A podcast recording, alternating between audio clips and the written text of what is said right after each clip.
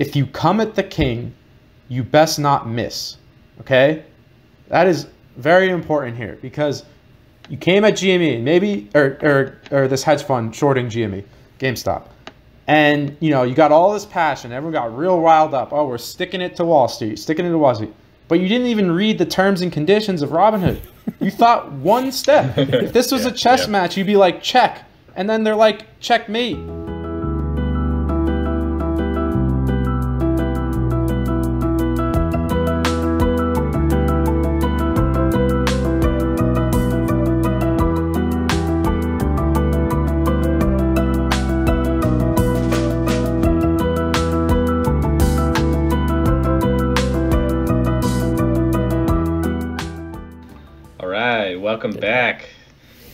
Doing less with your favorite hosts, Brendan Dale, John Archibald, and Jeff Barsamian here, where we talk about whatever the hell we feel like and see where the conversation goes. Um, which one of you wants to give a recap on the most recent news of the week? I, I could, I'll, I'll, I'll do a little short two minutes, and then Yeah, Jeff, you'll fill yeah, in do the, the. Uh, Give us a concise summary before you give your Yeah. takes. So real quick, there is. You probably heard of it by now. It's all over the news. It's the biggest story of the past three We, weeks. probably. I we cut say. Henry and we cut Jack from the podcast Oh, as yeah. they sucked. they weren't working out. One and Um, done. So we're back to the the, the A team, um, and so, but yeah, th- this group called uh, on Reddit called Wall Street Bets, um, which is basically this group of individuals who are very funny, and they make jokes about um, stocks and finance and the economy, and they basically treat the stock market like it's a game at like a casino. So you know their gains and losses are usually you know, this on the small end, two times winnings, and on the large end, like a thousand times winnings on like penny stocks and stuff. They're just doing crazy stuff, irresponsible with their money. But uh, they had the idea to, um, once they found out that there was a hedge fund called Melvin uh, Investments, Melvin Capital. yeah, I think it Melvin is, Capital um, had short exposure um, to the stock, uh, GameStop, um, GameStop.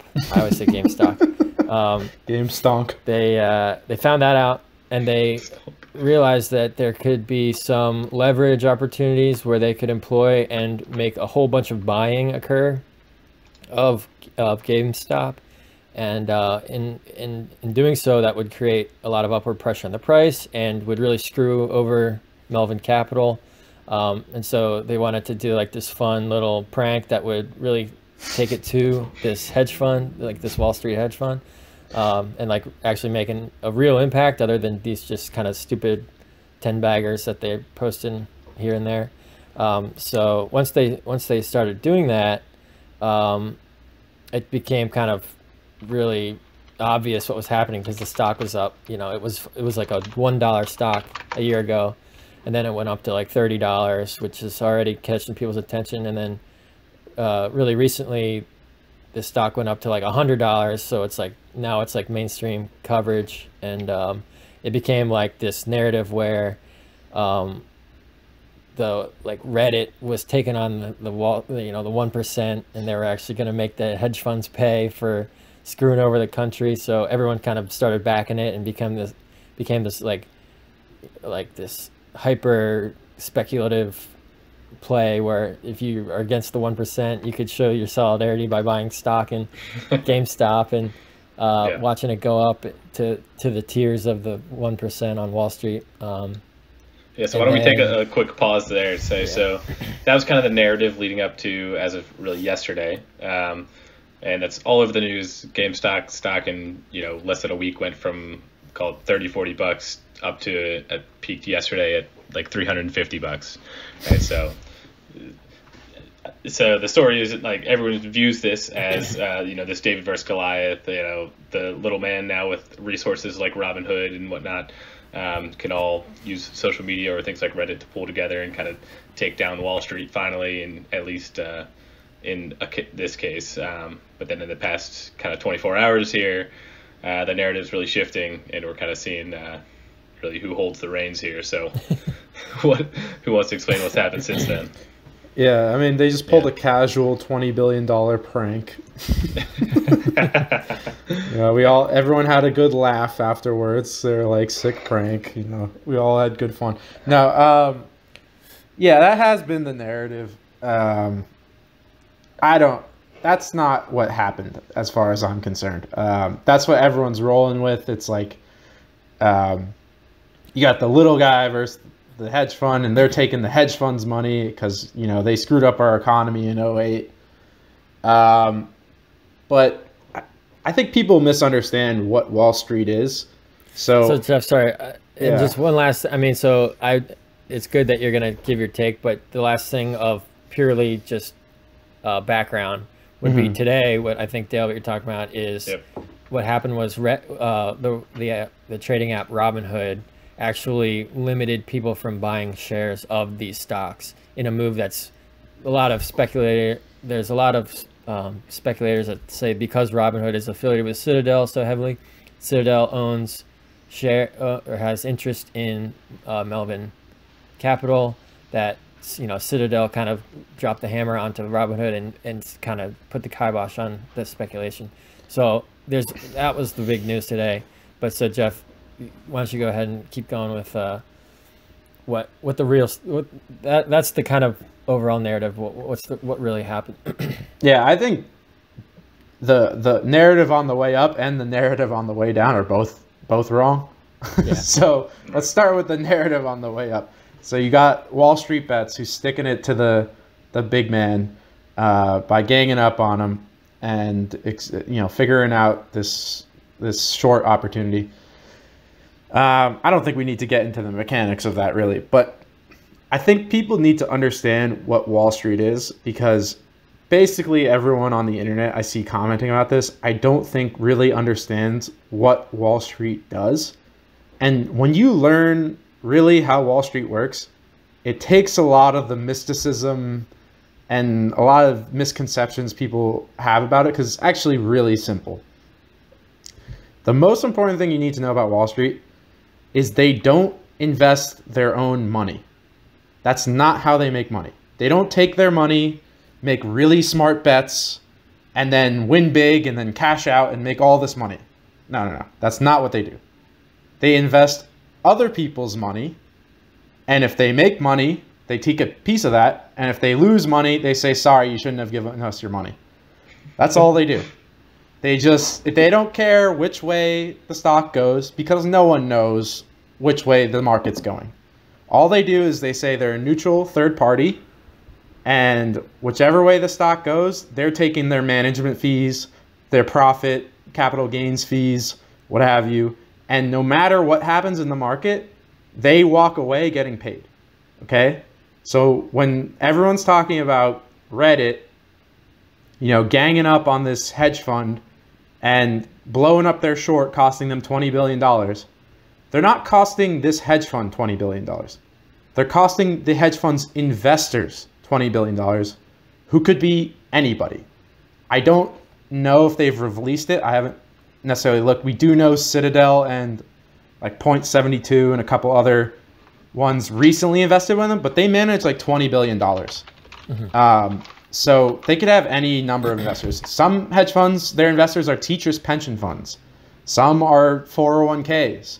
So lots of normal, everyday people do invest with hedge funds. I can't say that's the case with this one. This could be a particularly speculative, risky, kind of rich man's group. I don't know. But the point is, most of Wall Street's money comes from 401ks, pensions funds, school endowments, stuff like that. Average, ordinary people's money, and they just skim off the top.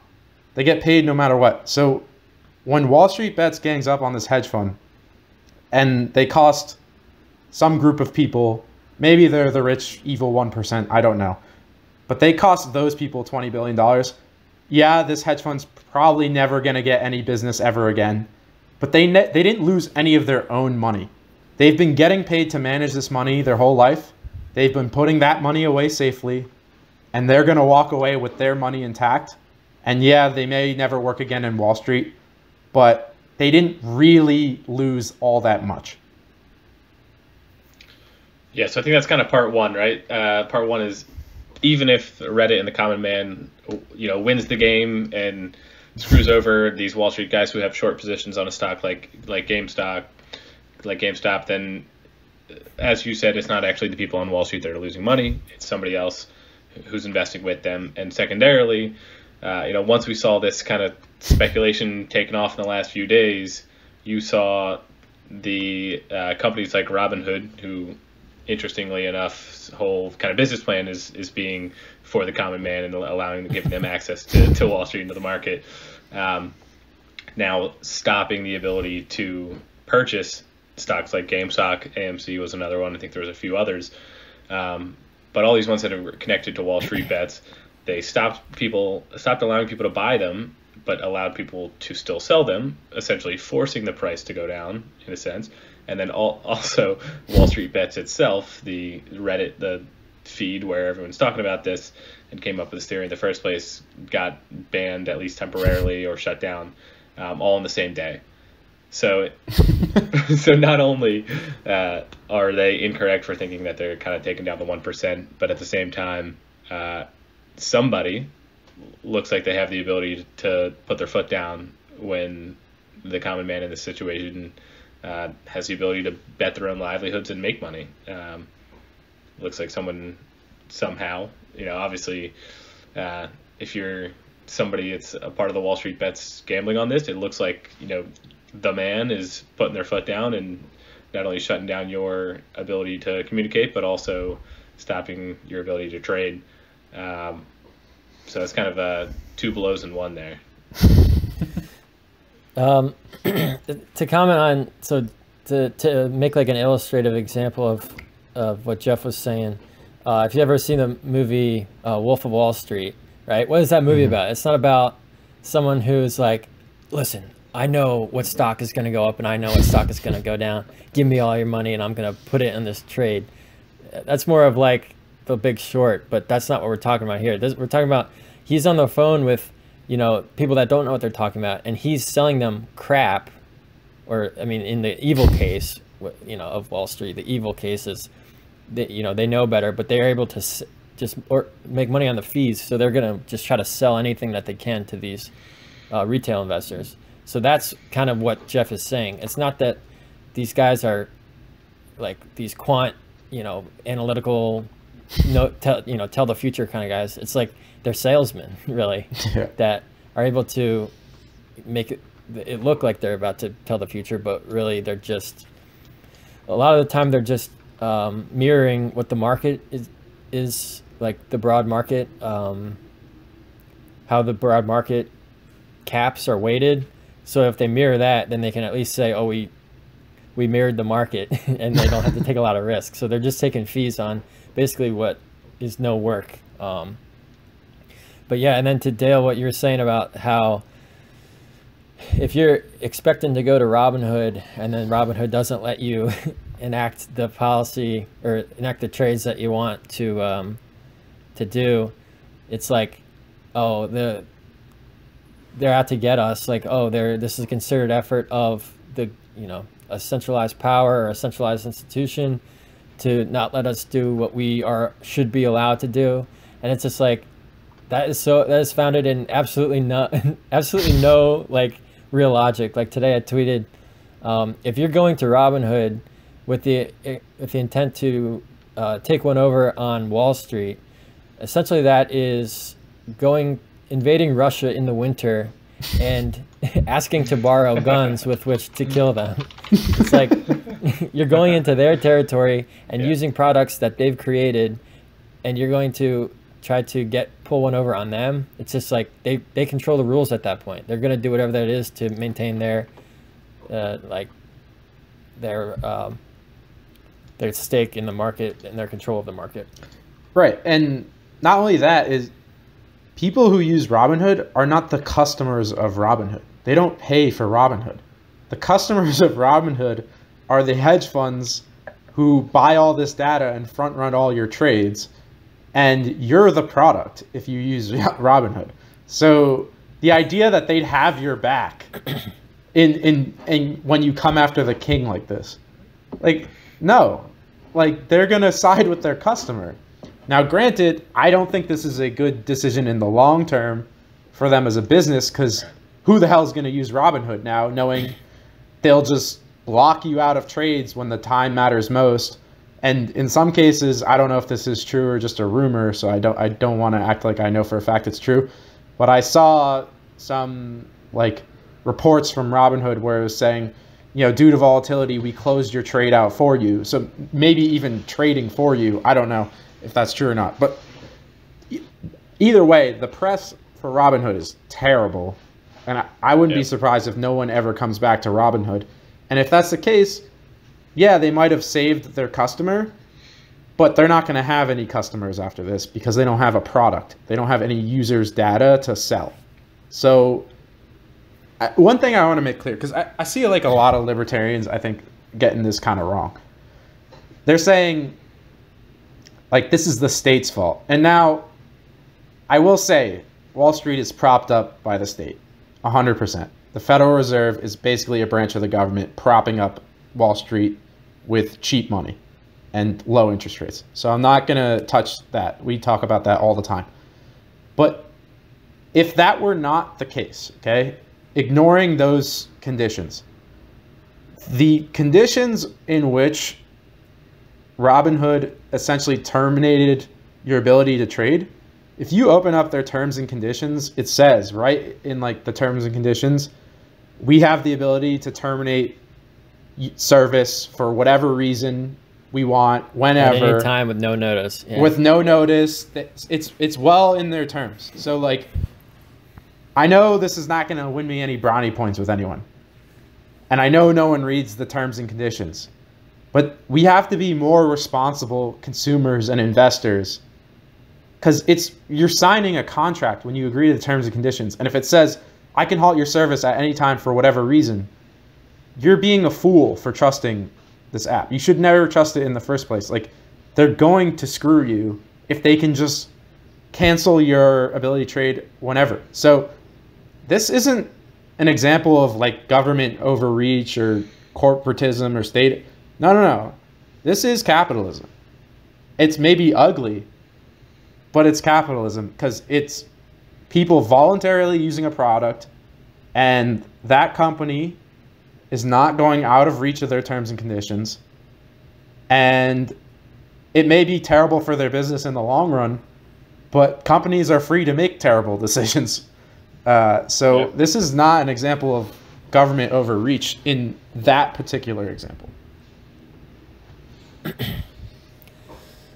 Yeah, I think that there's actually a lot of parallels to um, what happened today and what happened three weeks ago with the Capitol insurrection. I think that um, both today and then you've got a bunch of people that want to take one over on, you know, people that they think have wronged them or that kind of have more. There's a there's a large power differential that exists that they want to kind of uh, re kind of uh, redistribute in some ways. So they you know get this really strong impassioned like you know emblazoned with this directive right the three weeks ago it was, oh, we're going to show up and protest, right? And then today it was, right, this, the past couple days it's been, oh, we're going to buy the stock and it's going to show them, you know, uh, that's the protest. And then it turns into something where it's like, you, you gain this like critical mass of people that are like, we're, we're so committed. Like, you know, we're, we're going to go all in. Like, you know, people that actually busted through and went into the Capitol. It's like for seemingly no reason other than the fact that they were really dedicated. And these people that are just continuing to buy the stock at any price it's like you know they, they have no idea of how much this is actually materially affecting people on wall street.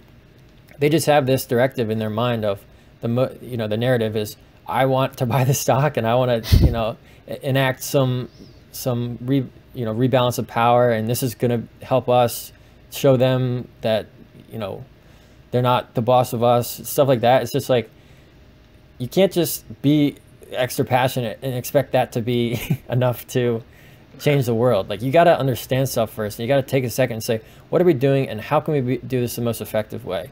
Like I would say the pe- to the people today and the people three weeks ago at the Capitol, I would say to you, you are not wrong. You have a, a cause worth fighting for. Like this is good. You're understanding that things aren't fair, and that's the first step to, to making change. To just act on the first kind of passionate story that comes across your desk is not enough. We need more from you. We need you to think critically, and we need you to understand that there are actual things, like Jeff was saying. The Federal Reserve, in this case, is the reason. Don't get mad at Wall Street. Wall Street is just doing what you would do in their position. They're just benefiting from all of the easy free money that they get you know? With if you got easy free money too you would do well too and you probably wouldn't feel bad. You probably feel really smart. You think that you're like some genius. You know you can't don't just get sure. mad at the fat cat who is benefiting from the, the game being weighted to, towards his side. Get mad at the referee who is making it such that the fat cats can exist and that people like you get shafted every time after time after time. So you need to keep that passion and keep that that change spirit, the spirit for change up, but you got to re reposition it towards the Fed, towards the thing that'll actually matter for change. Right. I, I think a couple of cliche sort of quotes, but I think are very appropriate here is like, don't hate the player, hate the game. Right. So you people who mm-hmm. rationalize, oh, if I was on Wall Street and I was getting all this free money and like I had all this influence, I would be a good person and I would, you know, get like like you don't know because you're not in their position, right? So like right. you can generally assume if you had tons of access to wealth and influence, you'd probably abuse it because people Actually, do that. And you kind of do know because you are in the top 1% of wealth in terms of the whole world. That's true. So the fact that you don't donate all of your wealth to, you know, children in Uganda is like you have they have the same claim to your wealth as you do to the 1% of the US. Right. It's just so, rational action, right? And, right. Yeah. Like so, they're just behaving rationally. I'm not saying it's fair. I'm saying you can't expect them to turn down these yep. huge incentives to act the way they're acting. You have to fix the game. We have to stop playing this stupid game we're playing. Okay. So that's one. And then another uh, quote from The Wire that I think is very fitting is, "If you come at the king, you best not miss." Okay. That is very important here because storming the Capitol with no direction or whatever, you're all going to get arrested.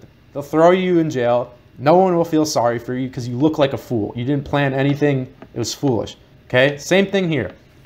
You came at GME, maybe, or, or, or this hedge fund shorting GME, GameStop. And, you know, you got all this passion. Everyone got real riled up. Oh, we're sticking it to Wall Street, sticking it to Wall Street. But you didn't even read the terms and conditions of Robinhood. You thought one step. If this was yeah, a chess yeah. match, you'd be like, check. And then they're like, checkmate. You yeah. know, you didn't even think two steps ahead. You know, we need to be better than this, okay? If we're going to actually change things, you can't play hero on your phone and expect like the world right. to f- be fixed. It's absurd. I think that was really well said by both you guys. That, that was awesome. Like the less passionate way that I was going to say it, it was just like an angry mob that has reason to be angry and is fully mm-hmm. justified mm-hmm. in, in their discontent just jumping on the first person who's rallying giving a rally cry behind the here's how we're going to get them people mm-hmm. are like ready to act just jumping on it and like you said not organizing not thinking about how to make real change um, and like you said if you, now people are realizing who these discontents are what people are angry about and you're going to prevent it from are going to now take precautions to prevent that kind of action from being successful. So, got to find a better way. You got to find a way to change the system. You know, whether that's with your vote or however you're going to do it. There's there's got to be something better than you know anything you can do in a day. Right. I just I, we need some adults in the room. You know, s- people who are thinking long term, logically, regionally, not emotionally invested in what they're saying some actual real plans to fix the problems in this country. And when I look around, I don't see any adults in the room. I it's like everyone's behaving like a child, and it's like I don't know how we can expect anything to improve from this sort of behavior. I don't know. Yeah, just the this the fervor on Twitter. Like I was, it wasn't even until probably 10 a.m. or really maybe a little earlier than that, but you know, these past couple days watching all this stuff unfold, I was, you know, I research this stuff all the time and I see stories that I you know, it takes me time to understand. With this story, I still didn't even understand it as of like this morning. I kept going back and forth of like, okay, maybe they're smart because they are making a play on, you know, the, a, a chance to you know get wealth. If they really do squeeze them out of their short, then you know there's going to be less whatever float available to lower the price, so that the majority of them that went in can get out and a profit. I'm going back and forth of like, but no, they're really they're really dumb because the SEC is just going to get all their ass and audit them all. You know, like I'm just like I, I just needed a lot more information than what I saw at like this this morning. It's like it basically was this giant co- a consensus of like this is what's happening. It's us versus them. We're buying this stock. You know, period. Don't think about it. It's us. You know, are you with us or are you against us? and it's like, especially after it went down, like after about like eleven fifteen, when it went down like sixty percent in maybe thirty minutes. Um, you know, you I started to see tweets like, "Don't, don't defend the suits." Like they're like, don't be one of those people that Right, like you're, you're selling out the- if you sell yeah, your position. and it's just like no like there's there's nuance here that you're not catching like you did you really think that making a three bagger or four bagger on a, a stock purchase of GameStop a meaning like, like a meaningless piece of paper or worthless piece of paper that's a company that's about to go bankrupt you know you think that's really pulling one over on anyone? Like you gotta you gotta try to understand it and the people that are understanding it you gotta listen to them. Yeah, and if you're if you're looking for who to blame here, and you think it's all just these evil one percent people, look, don't get me wrong. There's a ton of corruption, and I I hate it. There's so much corruption at the top, so many people benefiting from easy money, fraud, and fiscal policy. It's a disaster. but if we're looking for people to blame, we got to look in the mirror, because the reality is. Wall Street manages $6.4 trillion in 401ks. And we all signed up for these, okay? We all want a piece of what's happening on the Wall Street casino where we go, oh, I, if I get my 8% every year, then I can retire at this age. And everyone wants a piece of that action. But the reality is, the people walking away with the money are the people managing it with all the fees.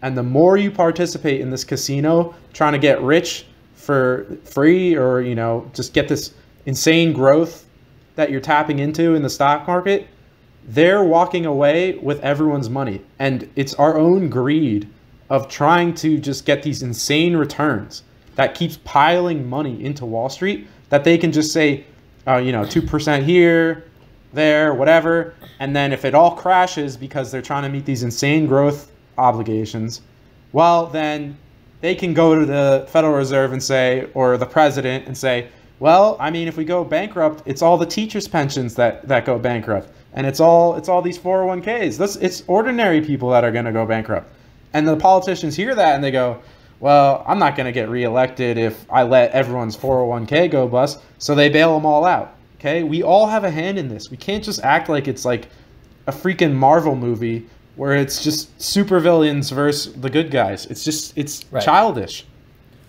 And real and a real quick point, it's like it's like what are you guys doing? Oh, we're gonna manipulate this stock price to go way up and screw over these Wall Street greedy guys. It's like, oh, what do the Wall Street greedy guys do? It's like, oh, they manipulate prices every day.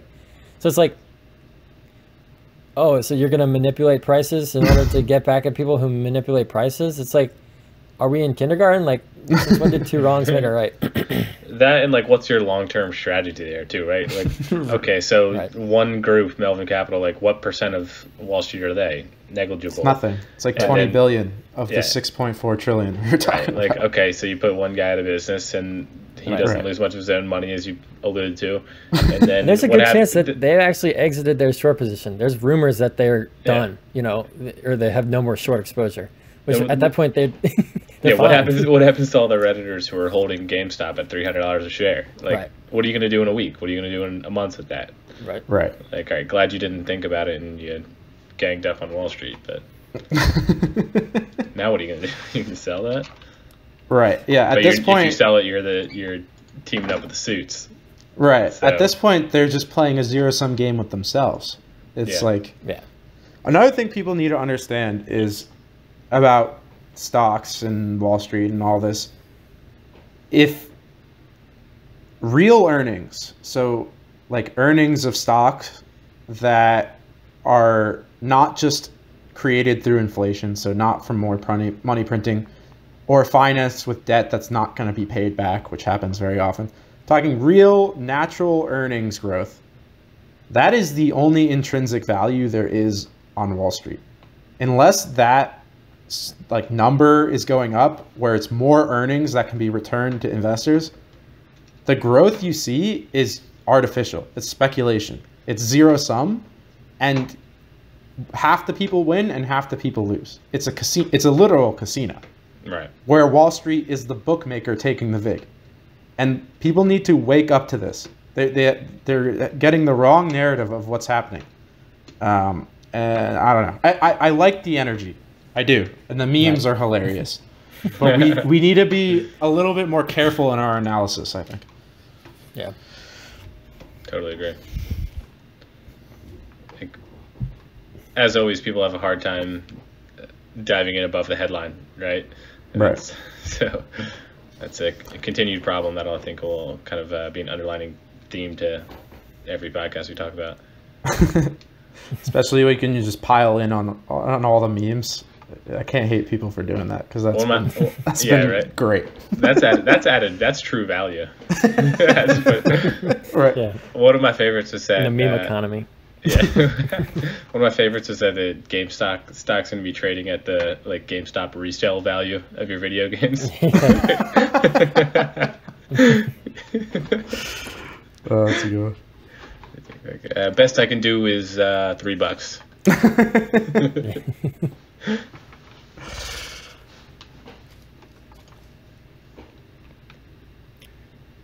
Anything else you guys got to get off your chest on this matter? Um, yeah. So another thing I do want to bring up is, I think this point may be lost on some people and all the mania that's um, been going on. Uh, but I think it's I think it's uh, significant. Um, is when Wall Street Bets was you know coordinating, making their plan. Um, Discord banned the Wall Street Bets channel from their Discord. Okay? But why did they ban them? What was the reason they gave? They said hate speech. Okay? And I think that is really significant because we all know that's not why they banned them. It's because they were coordinating this pump and dump on Melvin. But they called it hate speech. And my point is, when something's so obviously not about hate speech, granted, they do say a lot of crazy crap in Wall Street Bets, but I'm sure a lot of Discord's servers do say plenty of stuff, and they've been saying crap forever. So it's not like this was the week where they're like, "That's it, Wall Street Bets. You've said too. You've gone too far. We're, right. we're cutting you off." Yeah. It's obviously related to this, and when of you course. have this case with an obvious ulterior motive, and they're banning them in the name of hate speech, you can't help but call into question every other ban in the name of hate speech for expedient reasons. And I, I, I, think that's really important, and I don't want that to be lost on people. Yeah, a little bit of like a boy who cries wolf potential right. uh, issue there, right? So there's real situations where hate speech is a problem and you got to ban it, right? But if you use that as justification for banning something when it's clearly not the reason, uh, now you're crying wolf and you're really uh, taking away the legitimacy of such a claim. Um, and not to mention on public forums like Reddit, anyone, not to use conspiracy theorist terms, but anyone can infiltrate that and post hate speech in order to get it shut down if it's going against their own personal interest. Um, so mm-hmm. it's, it's kind of difficult to manage around. Yeah. Right, and it's. I, I had another point if you had something more to say on that. Uh, I was just gonna say it's just it's an easy accusation to throw out. Like, it's just like, oh, it's hate speech. You know, cancel them. So you can just put that under the umbrella of you know whatever, since it's super vague, and then just ban people for whatever reason you want. Yeah. Um, so my point was going to be, um, in true do less form, we got to mention the fact that so the Congress congressmen were really starting to get behind the like the Reddit group, the Wall, the Wall Street bets, um, by saying, "Oh, if people want to make this trade, then they should be able to." Like Robinhood, you have to be accountable for whatever the people want, and it's like, and Ted Cruz agreed with her, and so a lot of people were saying like making a joke like, "Oh, this is bringing together Democrats and Republicans." Like, is this going to be the issue that unites the politicians? and it's like, no matter how funny you think that is, a good mental model to keep in the back of your mind is like anything that AOC and Ted Cruz agree about, I probably am against. like, so like, just keep that in the back of your mind, and if it may not seem obvious at first, just listen to listen to a little like do less calling at you from the back of your mind saying they they both are Uh, are representatives of the state and they're agreeing on something i better be very careful about what they're agreeing on and and that's and that is really the actual another very scary thing that could come out of this whole event and not necessarily about the about the robinhood thing because i think that's going to be a i think that like there's a lawsuit against them i think that's dead on arrival like like you said jeff if all you got to do is point to the terms and conditions and say no, we can do this. It's we warned you. You, you didn't like it, but we can do it. So it's like, Yeah. If the Congress people, if the people in Congress get upset about it, though, they're gonna do something. That's just kind of the nature of what government. you know, they, that like we say on this podcast, they don't ask, "Is there something that can be done about this?" They ask, "What should we do?" Because we got to do something.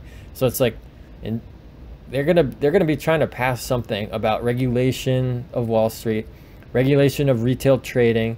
They're to put their big, like sloppy legislation all over it. And you know who's going to benefit the most? Wall Street. the people that yeah. are already in bed with the politicians, the people that already have the lobbyist dollars flowing directly into the bank accounts of these politicians. So it's like, it's like you got to be more cautious about something like that. Like you can't just let that fly under your radar. Yeah, I agree. And I also think I would just point out that it's not always so directly malicious. I think in a lot of cases, these politicians like actually want the best for the people in many cases, not all, but when someone like AOC like just sees that her constituency and a bunch of like you know regular people are really upset and really are getting screwed over by this company in the way that they're like organizing and regulating like the ability for these people to trade they want to speak out and say like, okay, wait, this isn't right. We should do something about this. But then in practice, by adding some type of legislation, which is really the only power that they have the ability to do as a politician, all they can do is add legislation. At, in some cases, repeal, but more often than not, it's adding legislation. And to your point, the people on Wall Street are the people that are being advocated for at that level because of political donations and funding, and they also have the accountants and lawyers who have the ability to manipulate any complicated legislation that gets added. Mm-hmm. So at the end of the day, well, to your point, they benefit. I would it's I would take it even a step further than that. What people got to realize is people in Congress don't even write the re- the legislation. They push it through, but some lawyer or lobbyist writes the whole thing, and then they right. kind of put in or edit it as needed. But for the most part, they don't even really write the, the legislation. So literally, if you're pushing for some legislation, they're going to say, uh, well, we don't really understand Wall Street, so let's just let some like Wall Street lawyer write it, and then we'll just give it a right. once over, make sure it sounds good, put a good title on it, like no more Robin Hood or whatever the hell they're yeah, gonna yeah. call it. So to your point, like there are no, more. no more, more robbing the hood. That's amazing. to, to your point, like they're no more knowledgeable than like the 5,002nd Redditor who jumped in on GameStop stock because that's how we're taking down the 1%. And when somebody sees that bill come across their desk on something they're not knowledgeable about, they're like, You said this is the one that's like anti Wall Street? Got it. Sign. Right? Because, yeah. you know, those things are probably 600 pages and they don't have a chance of understanding that. You know? Yeah. And also, like, where they get their money from is all corporate so like they're not going to do anything that piss off pisses off their donors because they got always got to run for reelection and they need money. So it's just like mm-hmm. expecting government to control itself and sort of the top echelons of business is just so unrealistic because those Naive, work together hand in hand. So it, it, you can't solve this problem by, you know, tweeting at AOC. Like it's just that's Yeah. not how this gets fixed. Um, I mean, maybe maybe we should talk about how it it does actually get solved. Then, you guys we're have any thoughts it. on that? When we're talking about a problem, it's always good to say, all right, this is not going to fix it. I'd like to end on a, okay, what can you do? Yeah. Right. Um, which th- I don't think there's an easy answer here, but um, if you guys come up with any thoughts. Well, here, so let me kind of segue into that by posing a question I was asked. Someone texted me about, you know, this, what was happening today, and said, like, uh, you know, what was going on? I was explaining it, and then they said, has anything ever like this, has anything like this ever happened before? And I said, yes, kinda. it's like, I don't think it's ever been specifically like, oh, this financial derivative is overexposed to gamma sweat or like a shift of gamma exposure to the dealers, whatever. That, you know, that I don't know the full, obviously, what they were trying to do, but um, like th- this attack essentially from the people to the one percent to try to like redistribute wealth. I don't know if it was ever specifically that, but this kind of stuff has happened all the time in the last 50 years with um, without having like hard money that's backed by gold or backed by a reasonable claim to gold. Um, you have what's these the, spe- the the sign of all these speculative bubbles, whether it's 1999 or 2008, is assets that are completely disconnected from the fundamental value, right? So in 1999, you had like whatever stocks it was. If if they just said they were like on the internet, if they had a dot com, then it's like, oh, it's that's representative of the future. This stock is definitely going to be h- higher in the future than it's today which made it go higher, which made people think it can't go lower, which made people buy more. So it just like was this self-fueled bubble. How does that end? Is a stock market crash.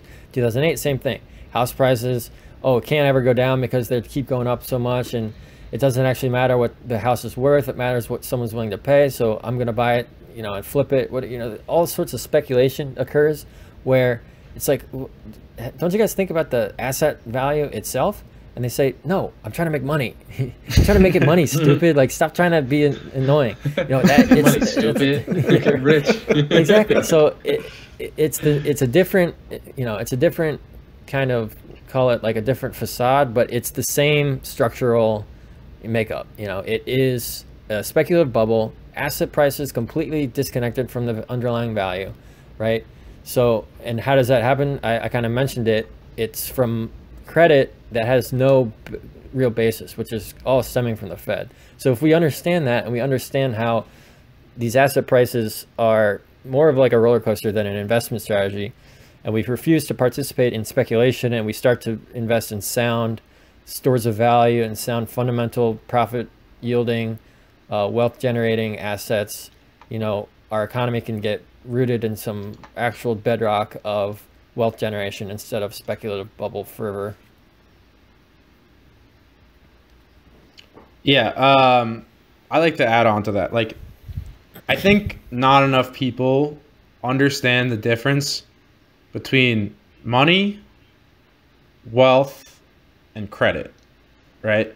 So, I would, so this isn't the common definition of money, but I would argue money has an end use. It has to, okay? If it doesn't, it's not money, it's credit, okay? So, It's not a common definition recently, but throughout history, that's actually been way more commonly the definition. Right. So throughout his, that for most of than not. history, right? For most of history, gold or silver has been money. There's been other kinds where it's like wheat or tobacco, but you'll notice every single time it's a good with an end use. In in prisons, you'll notice they'll use cigarettes as money. Every single time there's an end user. Okay, and the reason that's significant is because your money can be used for something even if no one else wants it. Okay? And so it has value if you hold it and there's a likelihood you can trade it to someone even if you're not the end user for something of value. Okay? Now, credit has no end use, right? A credit would be like, let's say I have gold and I put it in a bank, and the bank issues a note and says, I owe you one bar of gold. I now have a credit for gold. If I now trade that around, that's not actually money. That's just a credit for money, right? And so if I'm holding that and I go back to the bank and I say, "All right, give me my gold back," and they're like, "Sorry, we are we don't have the gold. We got we got rid of the gold."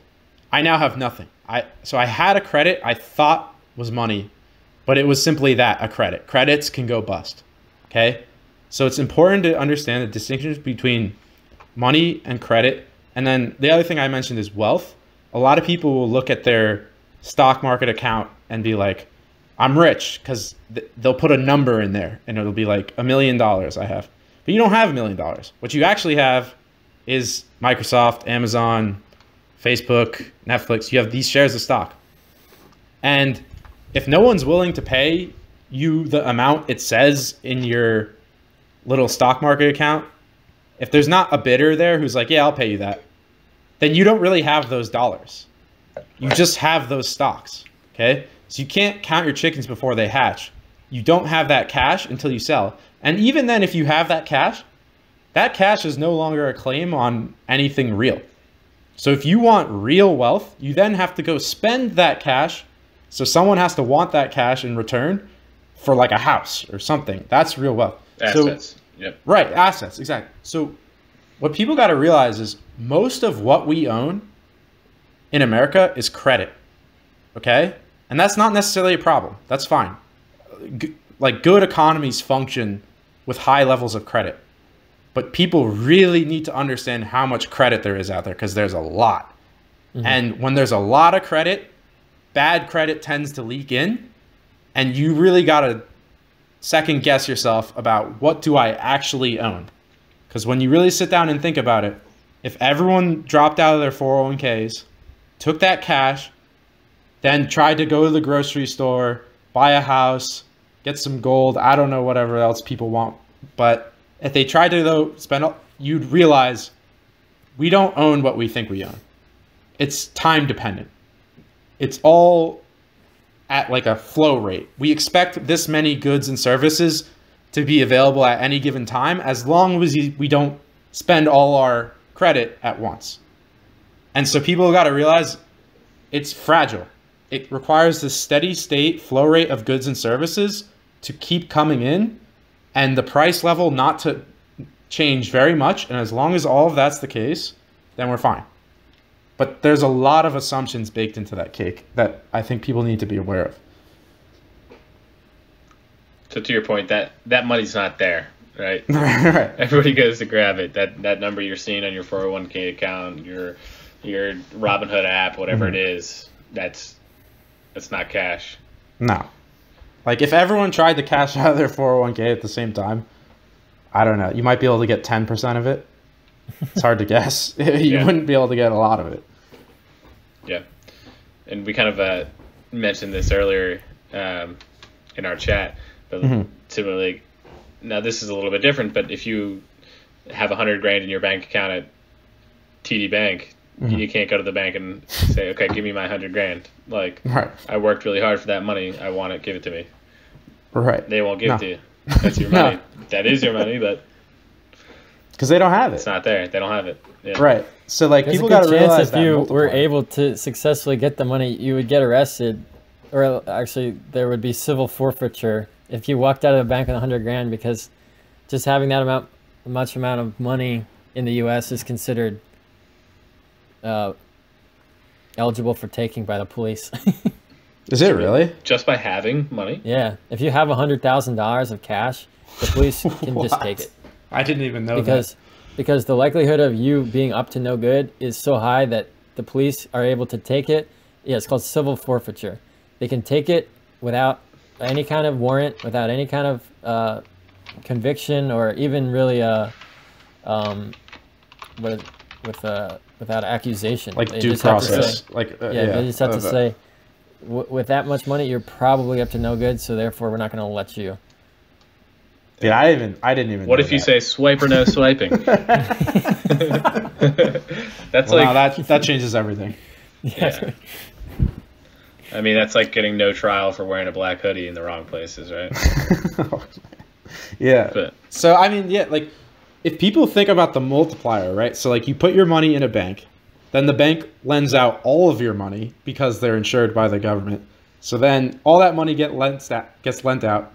Then all that money gets put into like businesses or lent to like corporate bonds or whatever. And then those corporations issue stock, and then all those stocks, ba- big banks borrow to buy those stocks. Like people got to realize the amount of credit in our system. Like it is staggering. It, it's hard to even quantify without making your head explode. right. So I don't know. Hello. I don't know what the the uh, we were gonna go with solutions though. Yeah, we're supposed to say something positive. Now, what should we do? Uh, Uh, yeah. wh- what should, what should the common man do, right? Like, to what should a listener do in this scenario? I would say uh, own. Uh oh, I think we lost John. Hopefully he'll come back. John. Well, he'll Uh, have our audio if nothing else. Yeah. So what I would say, what the common man should do, is reduce your credit levels. Right.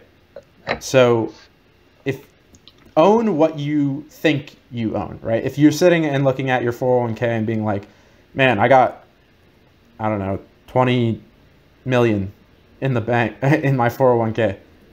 Sell some of that. Take the cash and go buy some a boat. I don't know. I don't know what it is you want, but like buy. I wouldn't, I buy would s- encourage boat buying, but a house. maybe. All right, fine. Not a boat, a house. I don't know. Whatever it is you need. My point is, buy something real. Buy gold. Buy. Uh, I don't know. Just if you reduce your. Uh, obviously, the common man doesn't have twenty million. So let's say you don't even have a four hundred one k. But let's just say you have money in the bank. I don't know. Hold hold a little bit of gold just as a hedge. I would say this is an investment nice. So don't listen to me. But I'm saying if you want something real uh, and know that you know like you're gonna have it, don't expect you to be able to just go to your bank account and just pull all your money out and be like, and even then, if you do, if that if it ever got that bad, I think prices would skyrocket. So even if you could get your money out, it wouldn't buy as much as you think it would buy. So I don't know, have some canned food or something, something that's real.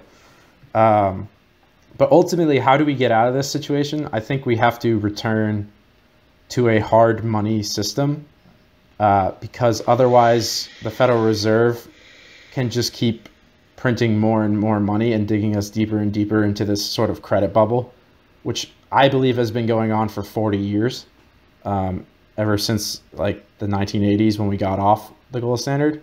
Because these things take time, and don't just take it from me. Ray Dalio actually has like a, a thesis he's put out on sort of uh, money and credit, and he's he basically talks about long-term debt cycles, which are created by central banks, and how they take between 50 to 100 years to um, pop.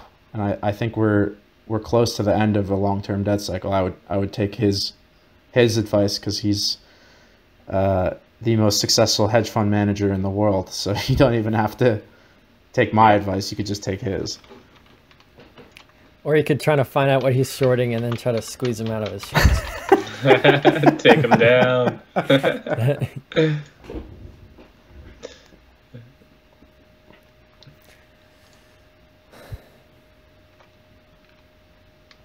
Welcome yeah, Jeff. back, I mean, John. it's a good point. Uh, it's a, I mean, th- that explanation of how money works is a lot, not a lot of people think about. You know, we all we all learned that. Um, it's like why is that why is that green piece of paper in your pocket worth something? It's like because someone's willing to buy to accept it for their goods or services. You know, it's like and as long as that's true, it's worth something. It's like okay, cool, but it's like what happens when that's not the case?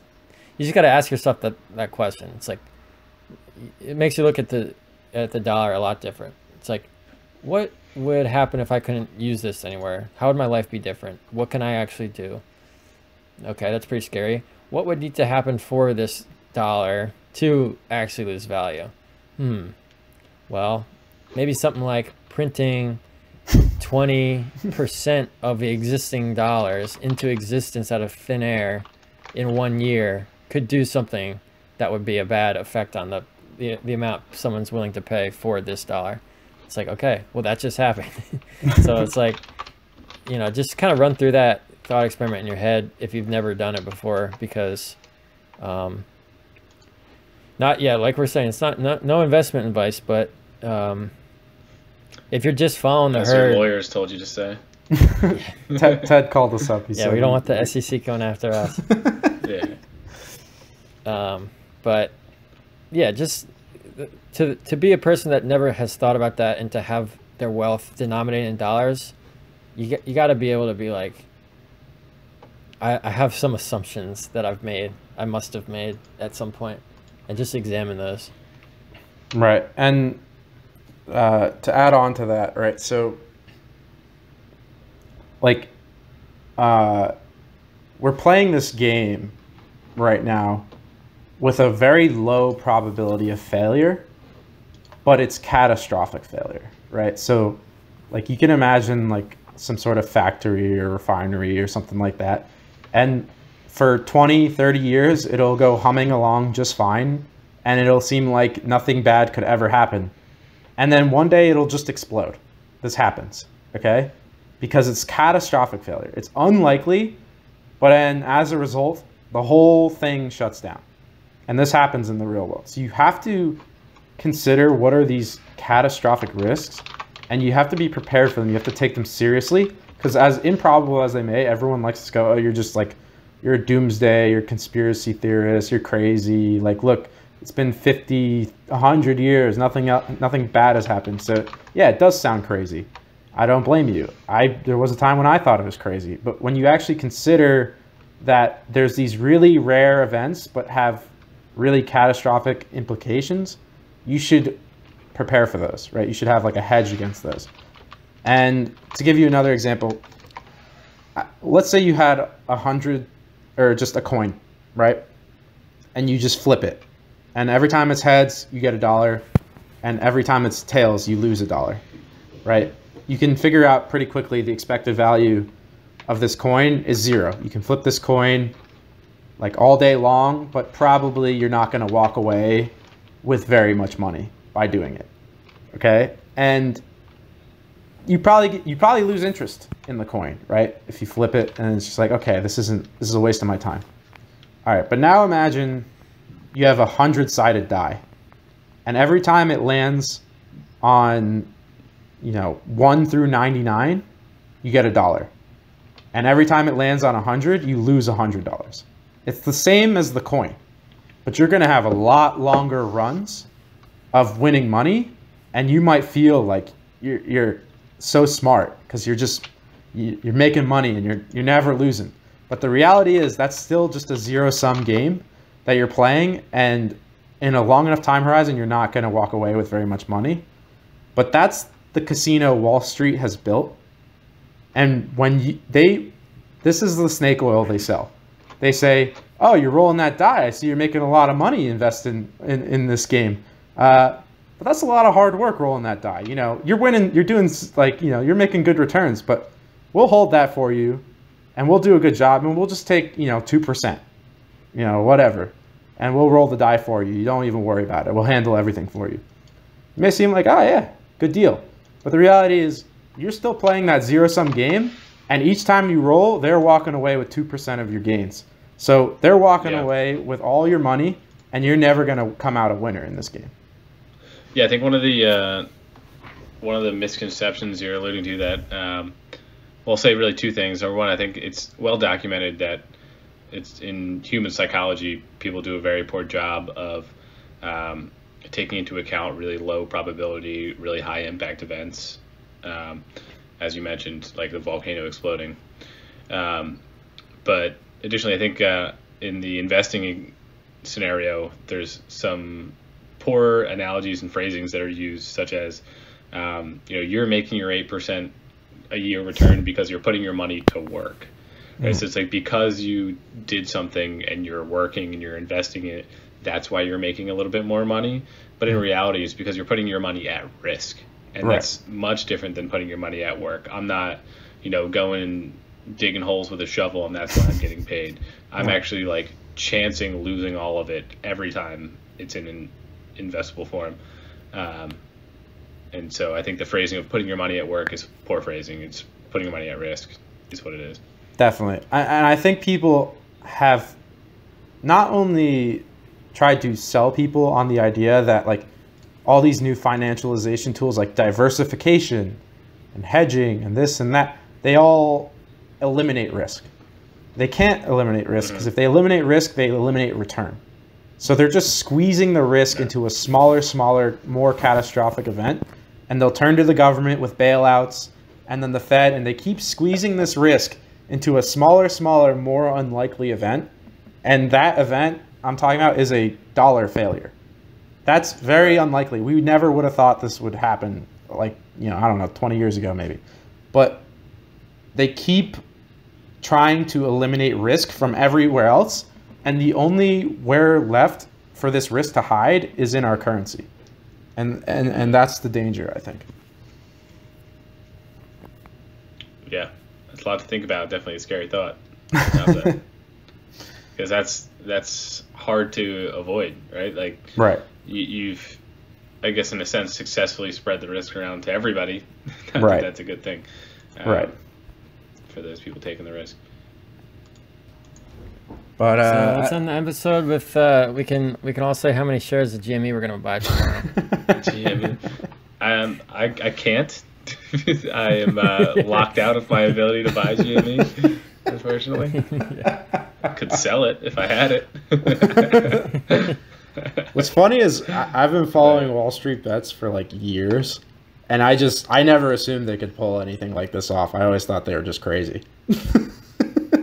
But like i knew they were doing this. I just didn't think anything of it. Well, interestingly enough, I had seen in the news um, in the past, I don't know, six months that actual Wall Street advisors had started including Wall Street bets in their research.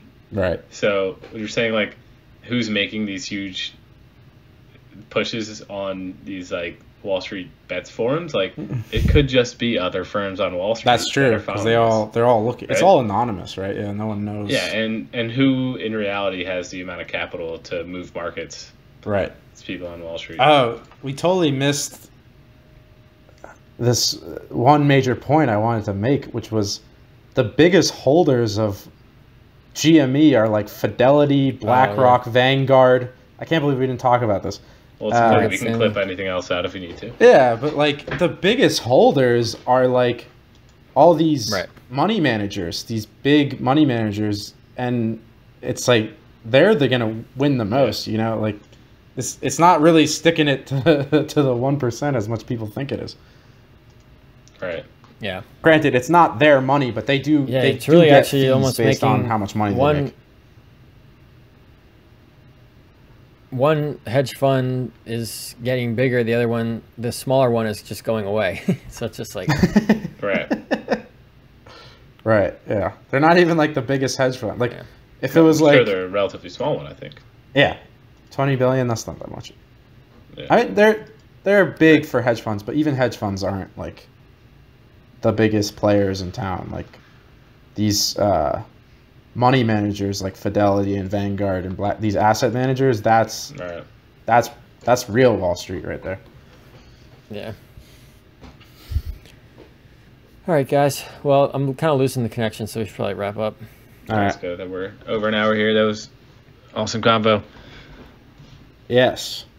We should Right. have someone on from Wall Street one of these days so they can defend themselves.